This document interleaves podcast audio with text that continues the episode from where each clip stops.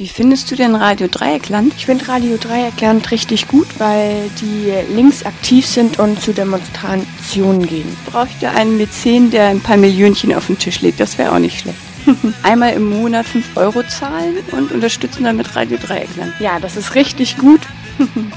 Kommen wir zu einem Beitrag von Radio Lora aus München, erstellt von Michael Barnikel. Es geht um Faust, Faust Revisited.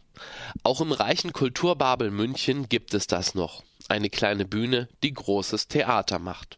Und zwar gänzlich unsubventioniert. Wir sprachen mit dem Regisseur Ingmar Thilo über seine Inszenierung von Goethes Faust. Seine These, gerade der olle Faust zwei ist in Zeiten von Staatsbankrott und Finanzkrise aktueller denn je. Erste Frage, ganz großes Theater auf der ganz kleinen Bühne. Geht das überhaupt? Also Faust eins, der läuft seit zweitausend. Und Faust zwei seit zweitausenddrei. Wir haben also dem Faust eins, da haben wir eigentlich schon die Interpretation vom Faust zwei her gemacht, weil der Faust zwei ist eigentlich heutzutage der, der wichtigere. Obgleich, also Faust eins, wenn man das so richtig sieht, dann ist das also von gleicher Bedeutung. Wir haben eine kleine Bühne bloß und äh, da muss man natürlich, äh, um sowas auf die Bühne zu bringen, bisschen äh, das anders machen, als es normalerweise gemacht wird. Obwohl also der Goethe selber in seinem Vorspiel auf dem Theater, das ist ein ganz kleines Theater, dieses Vorspiel. Und da ist auch immer ein Direktor, lustige Person und dieser Dichter. Mehr kommt da auch nicht vor. Und das Theater ist auf der Wiese und äh, in so einem Theaterzelt. Also es geht, also der Goethe hat schon auch an sowas mitgedacht, obwohl für ihn war das ja auch immer so, dass er sagte, es ist schwer aufzuführen oder gar nicht. Faust eins ist doch recht schmitzig. Vor zwanzig Jahren Deutsch-Leistungskurs, ich kann mich noch erinnern, Faust eins war begeisternd zu lesen und ehrlich gesagt bei Faust zwei, da bin ich eingeschlafen. Und ja. Ja, Sie haben ja, sich ja, ja entschieden und jetzt ja. sagen Sie auch, Faust zwei wäre der wichtigere Teil. Ja, ja. Wie begründen Sie das denn? Ja, im Faust zwei, da ist die heutige Zeit äh, von, von der Ökonomie her und so betrachtet. Also es gibt ja ein Buch zum Beispiel von dem Binswanger, das ist der Lehrer vom Ackermann, über Faust äh, und es gibt also da äh, eine Interpretation auch vom ökonomischen Standpunkt aus, Kapitalist, Faust als Kapitalist und sowas. Also Ackermann, der deutsche Bankchef. Der deutsche Bankchef, ja. Und dieser Faust zwei, da kommt ja das alles vor mit dem Gelddrucken und Inflation und äh, wird ja sehr wahrgenommen heutzutage, also in der, auch in der Aufführungspraxis auch, der Faust zwei. Im Gegensatz, also früher wurde immer nur Faust eins gespielt, aber heute äh, ist es fast nicht möglich, äh, Faust eins ohne Faust zwei zu spielen. Und da ist eben diese ganze Situation mit der Blase und dieses alles, das kommt da alles im Faust zwei vor, der ist hochaktuell und man kann also von, äh, eigentlich erst heute, nachdem die Entwicklung also für jeden sichtbar so gelaufen ist, eigentlich erst heute den Faust zwei so richtig verstehen, weitgehend, bis auf den Schluss. Man macht es so wieder große Schwierigkeiten, aber so das andere, da kann man heute sagen, das wird heute verstanden, was da los ist. Kann man Faust zwei überhaupt verstehen, ohne eine umfassende Vorbildung, wo man sich mit den Klassikern auskennt?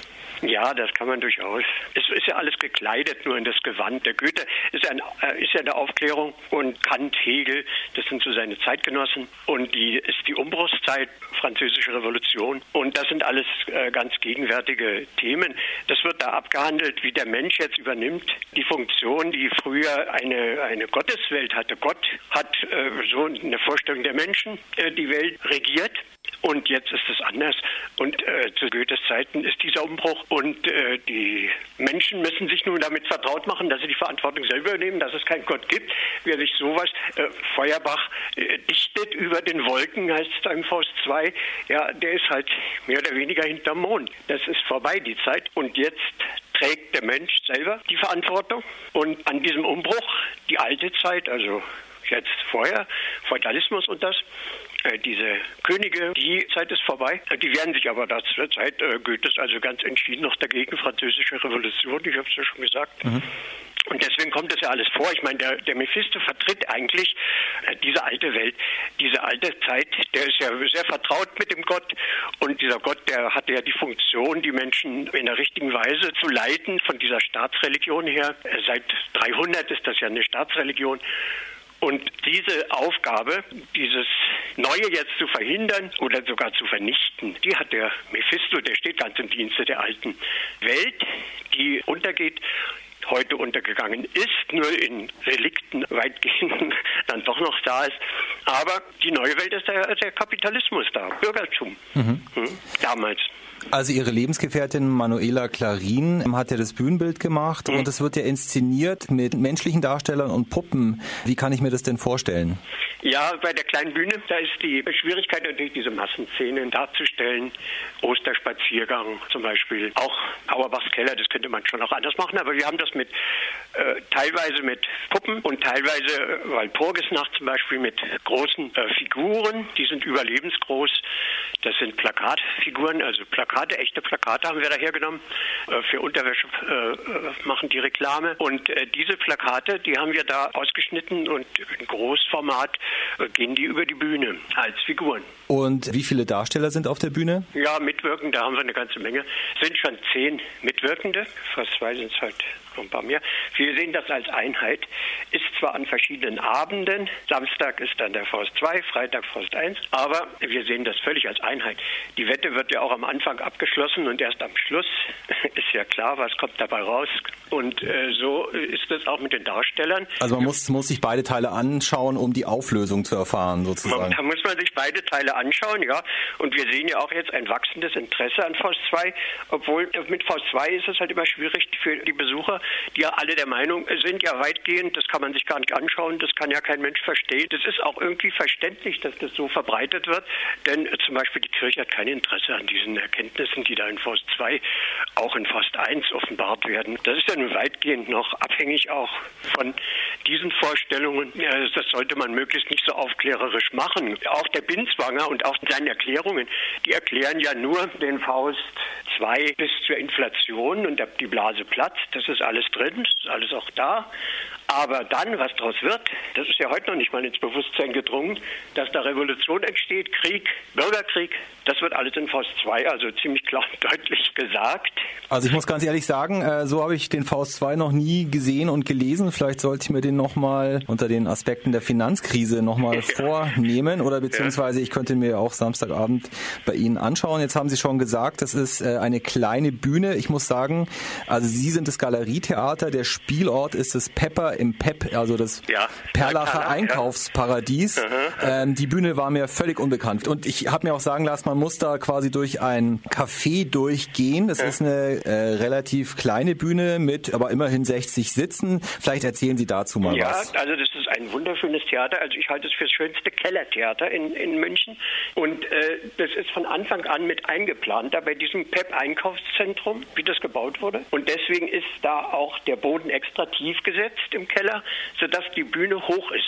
Man hat also einen hohen Bühnenraum, man hat einen großen Bühnenraum. Die Bühne ist genauso groß wie bei modernen Theatern immer wie der Zuschauerraum. Ist genug Platz zum Spielen, da kann man dann eben so einen Faust auch aufführen. Es hat äh, sechsundneunzig Plätze und wir sind, also bei oh. Faust sind wir meistens ausverkauft, aber Faust eins, Faust zwei nicht. Bei Faust zwei, da ist es also wirklich ein Problem, denn die Leute erfahren eigentlich erst im Faust eins am Freitag, wie toll der Faust zwei ist und dann kommen von dort her dann immer welche wieder. Aber Vorbestellungen haben wir jetzt zum Beispiel für Faust zwei äh, bisher sechs Vorbestellungen. Das kann man sich kaum vorstellen, wenn der Faust eins schon ausverkauft ist. Mhm. Also nach Ihrer Brandrede da eben könnte ich mir vorstellen, dass der Faust zwei jetzt auch ein bisschen besser besucht wird. Und dieses Pepper ist aber nicht direkt im P E P, oder? Sondern das nebenan. Ist nicht direkt im P E P. Ist zwar nach dem P E P benannt, aber ist nicht direkt da drin. Also wenn man von der U-Bahn rauskommt und zum P E P geht, das ist hier ein wunderschöner Platz in Neuperlach. Und wenn man auf diesem Platz ist, und vor dem P E P steht, dann muss man nach links gehen. Mhm. Das gehört alles zum Komplex zwar mit dazu. Da ist das Starbucks-Café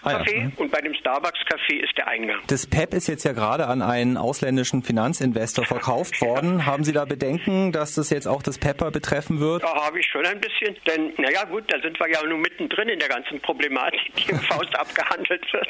Vielleicht wollen die ja Faust zwei den Chaos machen, ja, diese ja ausländischen Finanzinvestoren. Naja, also, so weit geht es nun auch wieder nicht. Und so direkt ist das Das ist ja gar nicht die Einflussnahme aufs Theater. Das geht alles indirekte Wege. Direkt würde niemand sagen, das Theater machen wir zu. Theater ist ja sehr, sehr wichtig. Es wird ja, das gehört ja auch mit zu dieser Politik, dass man das Theater so hinstellt, als hätte das überhaupt keine Bedeutung mehr. Nein, so ist das Ganze gar nicht. Sonst würde man auch nicht so viel Geld dafür ausgeben, öffentlich. Das Theater betrifft alle Multiplikatoren, die gehen da rein. Bedeutend für alle. Mehr Stich, als Fernsehen, mehr als Kino. Stichwort Kulturförderung. hundertsechzig Millionen ja. Euro, habe ich mir sagen lassen, gibt die Stadt München pro Jahr für Kulturförderung aus. Ja. Wie viel fällt denn davon, von diesen hundertsechzig Millionen, für Sie ab? Na, für uns nichts, wir kriegen nichts. Wir haben es also immer wieder mal beantragt, für die Maria Stuart zum Beispiel, aber wir kriegen nichts. Und woran liegt es? Also ich habe mir jetzt sagen lassen, ähm, dass die Stadt München es verhindern möchte, dass die Klassiker in kleinen Theatern gespielt werden, weil man möchte die Klassiker den großen Bühnen vorbehalten. Stimmt das? Ja, das ist die Interpretation der, der, der Regeln, der Vergaberegeln. Äh, wenn man das interpretiert, dann kommt das dabei raus. Gefördert wird, wenn man so Stücke zerstückelt oder einbaut in was ganz anderes oder so. Das wird gefördert, aber wenn man so ein klassisches Stück macht und hält sich dann auch noch an den Text, also man darf den Text, also das könnte man jetzt alles verändern und verwurschteln, aber das machen wir alles nicht. Wir machen es genauso, wie wir es an einem großen Theater auch und machen. Und daran scheitert die Förderung, dass sie die, dass die, die Klassiker werkgetreu aufführen. Ja, wir kriegen keine Förderung deswegen. Wir kriegen aber auch keine Begründung. Also wenn ich gefragt habe nach einer Begründung, dann haben wir die nicht gekriegt. Also es ist eine, äh, es ist ein Verstoß gegen die Regeln der Vergabe, was wir machen. Deswegen kriegen wir es nicht. Also weil Sie nicht zerstückeln und nicht verändern, weil nicht wir nicht, ja, weil wir nicht irgendwie was machen, was aber jetzt die großen Theater natürlich auch alle machen. Mhm. Die gehen ja jetzt ins, in die Stadtteile und in den Bahnhof unten runter, die Kammerspiele, was ich ganz toll finde. Herr Thilo, vielen Dank für diese Nahaufnahme der Münchner Kulturförderung. Vielleicht kommt ja mal ein geförderter Faust eins zwei Remix von Ihnen. Sicher spannend. Bis dahin, wie gesagt, im Pepper, im Pep, sagen Sie doch bitte nochmal die Adresse ja, und die Feil, Spielzeiten. Äh, jetzt ist das, äh, das mit der U-Bahn, also Neuperlach Zentrum, und das Pepper gehört eigentlich in den Gebäudekomplex des P E P, und dann, wenn man aus der U-Bahn rauskommt, links ins Starbucks rein. Ist kein Wunder, dass Sie es nicht kennen. Also man muss einfach zu einer multinationalen Kaffeekette durchgehen und dann ähm, kommt man zur Bildung und zur Kultur. Genau, ja, so ist es. Michael Barnikel war das von Radio Lora aus München. Er sprach mit Ingmar Thilo, dem Regisseur der obskuren, aber erstklassigen Theatergruppe Galerie-Theater, über seine Inszenierung von Goethes Faust.